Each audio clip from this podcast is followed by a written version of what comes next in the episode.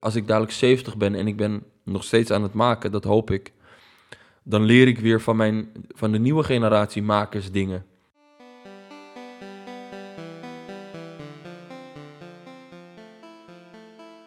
Dit is Vers, een podcast over werken in de media. Elke aflevering hoor je een andere journalist over het vak. Ik ben Sakir Kader, ik ben 30 jaar. In deze aflevering hoor je documentairemaker Sakir Kader. Ik maak beeld, foto's, ik draai zelf. Hij vertelt het liefst verhalen uit het Midden-Oosten. En hij reisde daarvoor onder andere naar Irak en Syrië.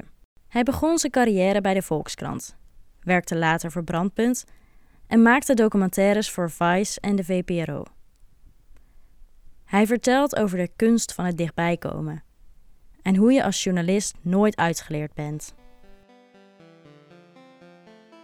Ik ben heel erg gefascineerd door mensen met, uh, met emoties en hun intieme verhalen. En het is voor mij altijd wel weer een uitdaging om deze op een bepaalde manier vast te leggen, dat ze heel dichtbij komen. En altijd ben ik wel weer aan het puzzelen hoe ik dat het beste kan doen. Niet iedereen is altijd op zijn gemak met een camera om over zijn emoties te praten. Er zit toch deels schaamte tussen. Um, maar ook deels um, het wegstoppen van emotie om niet zwak te lijken. En als iemand vertelt, is het niet per se dat je zwak bent. Het is, het is soms wel vaak een opluchting om te vertellen wat, wat iemand dwars zit of wat iemand veel pijn doet. En ik vind dat altijd heel belangrijk om ook te vangen in beeld. Uh, om ook te laten zien wat die pijn nou echt is. Dus niet alleen maar praten over de pijn, maar de pijn te illustreren. En dat kan vaak heel erg al als je in dat gebied bent, dat je de hopeloosheid van de omgeving ziet. Dat vertelt al dat is met beeld kan je dan een verhaal vertellen wat dan eigenlijk, waar je normaliter duizend woorden voor nodig zou hebben als je het zou opschrijven. Mijn carrière begon ooit in 2014 met een stage bij de Volkskrant. als ik even iets terugga, dan zat ik daarvoor op de school voor journalistiek. Um, en op de school voor journalistiek was ik altijd wel heel erg aan het zoeken ik wilde Midden-Oosten verslaggeving doen. Ik wilde oorlogsjournalist worden. Maar dat wilde ik al heel lang, al van jongs af aan eigenlijk. Maar op de school voor journalistiek dacht ik altijd... oké, ja, vier jaar studeren, dat wil ik helemaal niet. Dat is vier jaar van mijn tijd die ik dan in studie stop. Uh, waarbij ik ook radio moet maken, bladen moet maken, um, uh, tv, allerlei soorten minors doen. Ik wilde gewoon gelijk focussen op het Midden-Oosten, op oorlogsverslaggeving. Maar toen ik op de school voor journalistiek zat, um, ja, de Syrische oorlog was aan de gang. En bij mij kriebelde het heel erg. Ik wilde gewoon wat gaan doen. Ik denk dat het ook altijd de juiste keuze is geweest dat ik vroegtijdig ben gestopt met mijn studie. Uh, ik ben toen naar Turkije gegaan. Ik wilde um, naar Aleppo toe. Ik ben ook toen in Noord-Syrië geweest. En um, ik ben toen teruggekomen. Ik heb toen de Volkskrant gebeld. hey, ik heb een verhaal. En um, de Volkskrant zei toen van... Ja, wij nemen geen verhalen uit oorlogsgebied aan van freelancers. En dat begreep ik en dacht ik, ja, oké, het, het zal wel, prima. En toen uh, werd ik gebeld door uh, Jannie Groen en die wilde mij toen interviewen, omdat ik uh, als student journalistiek de reis had gewaagd naar Syrië. En dat was heel interessant. En toen vertelde ik haar tijdens het interview: Hey Jannie, maar ik wil helemaal niet het onderwerp zijn. Ik wil verhalen maken, ik wil verhalen vertellen en niet het verhaal zijn. Heb je geen werk voor mij? En, en um, Jannie, die was daar verbaasd door. En, um, oh ja, ja, ik, kan wel voor je kijken, zei ze toen. En ja, toen heeft ze geregeld dat ik stage kon lopen bij de Volkskrant. In een maand, ja, een snuffel meeloopstage. En toen mocht ik toch twee maanden langer blijven. En daarna heb ik uh, een contract gekregen. Dat was wel heel tof eigenlijk. Ik kon, ik kon heel veel leren van die ervaren journalisten die daar op die redactie liepen. En je mocht met verschillende collega's samenwerken, waarbij je van iedere collega weer andere dingen, uh, andere elementen uit de journalistiek leert en meekrijgt. Ik denk toch wel dat de, ja, de Volkskrant was toch altijd wel een hele goede leerschool geweest, ook voor wat ik nu allemaal doe. En um, ja, toen ging het los in Aleppo en ik wilde heel graag naar Aleppo toe. Maar dat mocht niet, omdat dat te gevaarlijk is. Um, dus ik, ik besloot toch om zelf te gaan. En daar stond de krant niet achter, dus ik moest dan gewoon ja, eh, ontslag nemen. Als in gewoon, ik mocht daar niet meer voor de krant werken als ik dat zou doen. En daar had ik vrede mee. Ja, ik, ik zei ja, ik ga toch. Van ja, bekijk het. Ik wil dit, klaar.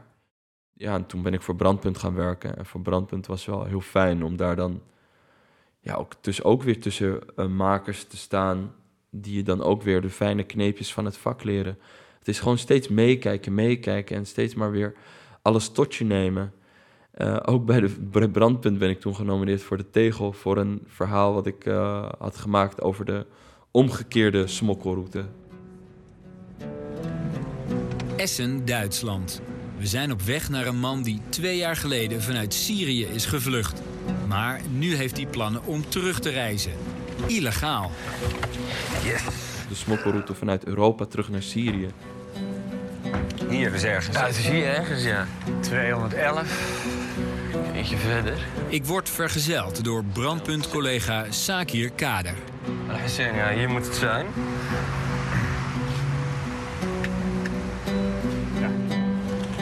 Sakir heeft weken geleden contact gelegd met de man. Morgen wil de Syriër vertrekken en hij heeft ermee ingestemd dat wij met hem meegaan.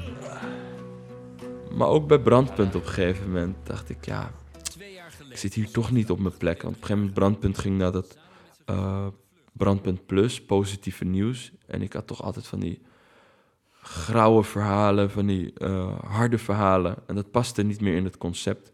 En toen ben ik gedetacheerd aan de NOS. En toen heb ik voor NOS op 3 ook verhalen gemaakt. Maar ook daar weer was het zo van, van nee, dit is het toch niet. Ik kon nog steeds niet doen wat ik eigenlijk wilde doen. Maar dat uh, heeft me toch steeds weer nieuwe ervaringen uh, opgeleverd. Want wat ik daar bij de NOS heb geleerd, wat ik bij Brandpunt heb geleerd, bij de Volkshand, is toch weer een berg aan ervaring. Het is toch wel ervaring die je nodig hebt in de toekomst, in, in de verhalen die je later gaat maken. En zo ben ik vanuit de NOS eigenlijk bij Vice terechtgekomen. En toen heb ik samen met Vice voor de VPRO de serie gemaakt, De Panop van Irak. In mijn leven ervaar ik dat hoe dichter ik naar mijn Arabische roots in het Midden-Oosten reis, hoe groter de conflicten worden. Toch keer ik telkens weer terug. Wat hoop ik hier te vinden?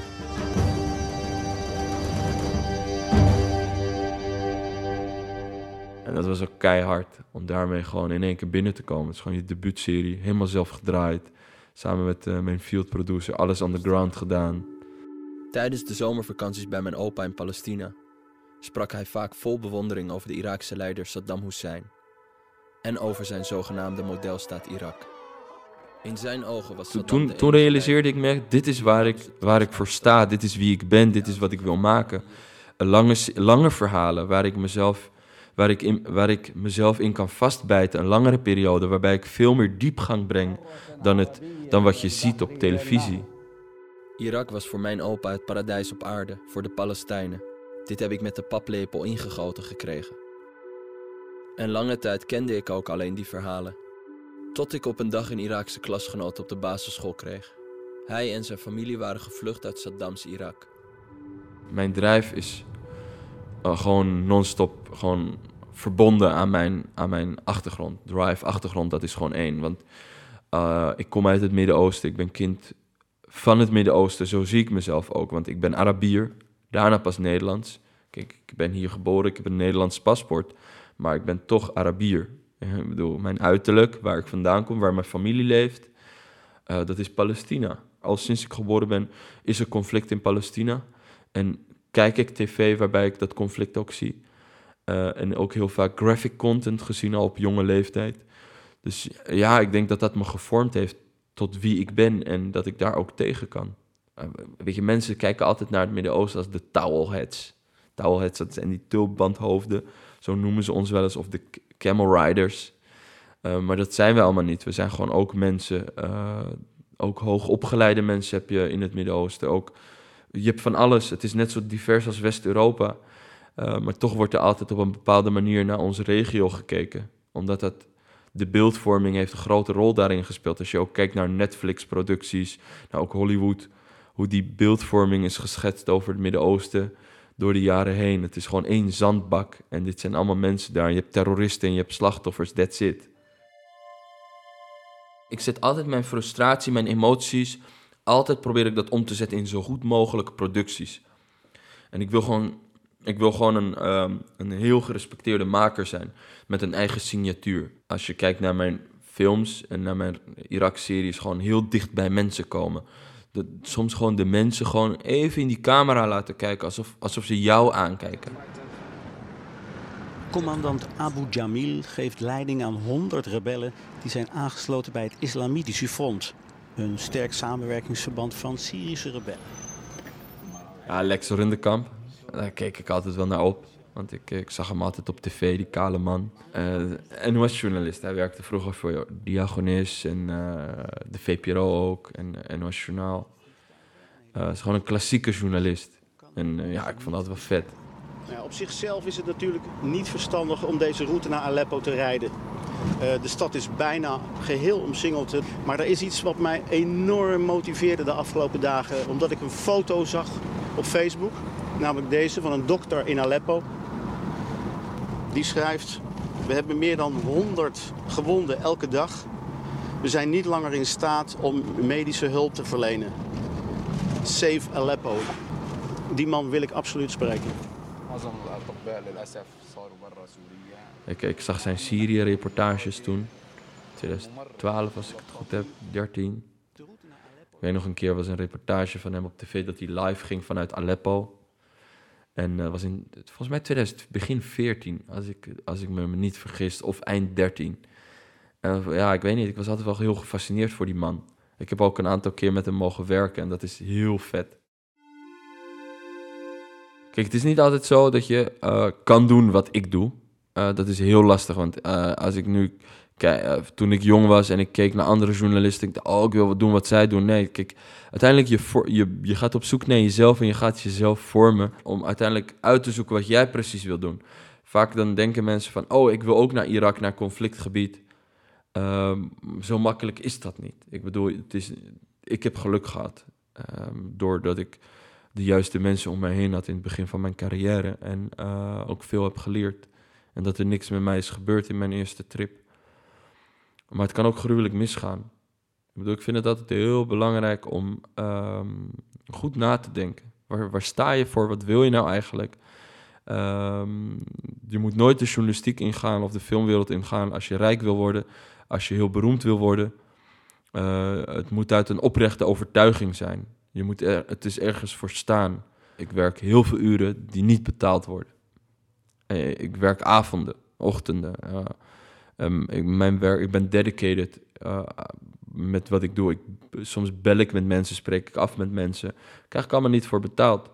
Soms dan krijg je betaald voor een project zoveel dagen en dan werk je er uiteindelijk het driedubbele. Maar ja, dan heb je wel een veel beter project. En daar heb ik vrede mee. Tuurlijk, in de toekomst zal dat veranderen. Mensen gaan anders naar je kijken, veel meer respect voor je hebben als maker. Omdat je ook op een gegeven moment een naam bent in, in de filmwereld. Uh, maar dat komt wel. Dat is allemaal investeren in jezelf. Iedere dag dat ik extra werk aan een project, dat doe ik allemaal voor mezelf.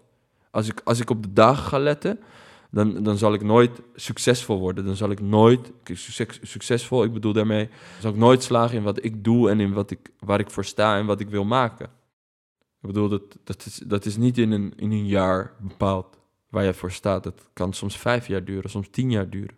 Soms komen daar mensen pas na tien jaar achter. Nou, dat zal tien jaar lang voor de NOS werken of bij een krant schrijven. Hé, hey, maar dit is toch niet wat ik wil. En het is absoluut geen taboe om dan te denken van ik kap ermee, ik ga toch doen wat ik wil. Het is, uh, het is een wereld die onzeker is. Maar ik bedoel, als jij uniek bent, unieke access hebt, um, een bepaalde expertise met je meeneemt, is dat toch altijd wel interessant voor partijen. Ja, er zijn verschillende paden die leiden naar de journalistiek. En het is ook zo'n ding, weet je, je hoeft nooit journalistiek te studeren om de journalistiek in te gaan. Je kan ook bijvoorbeeld Midden-Oosten studies doen en daarna master journalistiek doen. Het, de het hele klassieke beeld om, om naar de school voor journalistiek te gaan uh, en dan journalist te worden. Nou, ik heb bij de Volkskrant waren voornamelijk allemaal uh, mensen die bijvoorbeeld geschiedenis hadden gestudeerd, die uh, literatuur hadden gestudeerd, Frans, iemand geneeskunde. En, en ja, zo, kan je er ook komen. Ik bedoel, ik, ik zou in de toekomst hopelijk, misschien als ik dadelijk nog veel meer ervaren ben, op de filmacademie les kunnen geven. Um, of masterclasses Ehm, dat zou heel vet zijn. Om ook zo meer mensen van kleur aan te trekken. Ik denk toch dat mensen als ze zien, Zakir Kader, maker, Palestijnse maker, dat ze toch eerder naar uh, een masterclass komen of eerder um, uh, ja, misschien bij de filmacademie komen uh, dan een naam waarmee je niet kan identificeren. Ik bedoel, je achtergrond is altijd een verrijking. Toch wel, ik hoop dat ik dan een, lange film heb gemaakt. Ja, waarbij je dan gewoon voor altijd indruk maakt op mensen. En de, de emoties uit die film, het gevoel waarmee die film is gemaakt, dat het mensen gewoon zo raakt. Dat als ze, dat als ze gewoon uh, horen puinhoop van Irak, Obada of de aanstaande films, films, dat ze dan denken, ja man, ja, die guy die is echt hard man. Die, die maakt altijd van die uh, intieme verhalen, persoonlijk, dichtbij. En hij draait gruwelijk. dat, ja, dat is wel tof. Dit was aflevering 3 van de podcast Vers. Na de zomer zijn we weer terug met nieuwe afleveringen. Volg ons via de sociale mediakanalen van Vers in de Pers en de NVJ om niets te missen.